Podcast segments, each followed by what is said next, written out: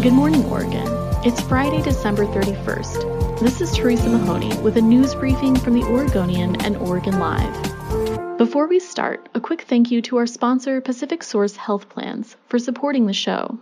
A Portland Police Bureau internal investigation confirmed that an officer who's also the former president of the police union leaked news of a traffic complaint against City Commissioner Jo Ann Hardesty to a reporter with the Oregonian and Oregon Live. According to a document released Thursday, the leak that happened earlier this year was in retaliation for Hardesty's criticism of officers. Police quickly found that a woman's report that Hardesty bumped her car in traffic and didn't stop was a case of mistaken identity. Internal investigators found that two additional officers also leaked news of the investigation to others in violation of department policy. Hardesty sued the three officers, the police union, and the city over the leaks for $5 million earlier this month.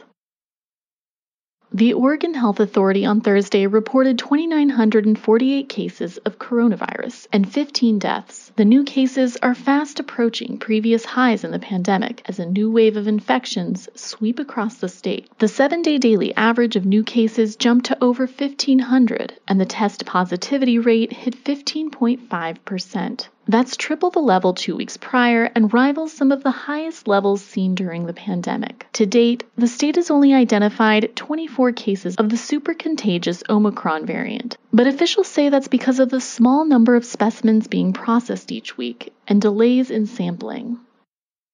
Skyrocketing prices and few options leave homebuyers frustrated in the heated 2021 housing market. In the past year, the Portland area's median home price has increased more than 15% from about 435,000 to 502,000. Homes are staying on the market for less than 4 weeks compared to nearly 6 this time last year. And the supply of available homes on the market remains historically low. These trends pushed many low-income and first-time homebuyers out of the market or force them to drastically adjust their expectations. And in the new year, some analysts predict the market isn't going to cool down.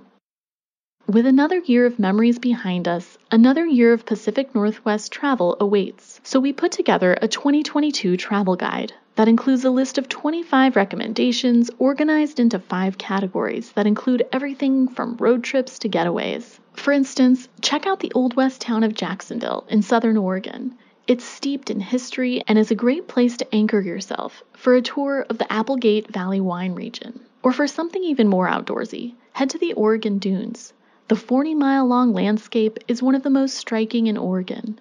It's a place for quiet wandering just as much as it's a place for loud motorized excursions. To see the full list, check out OregonLive.com slash travel. Thanks for listening. You can support local journalism by subscribing to Oregon Live. Go to OregonLive.com slash pod support.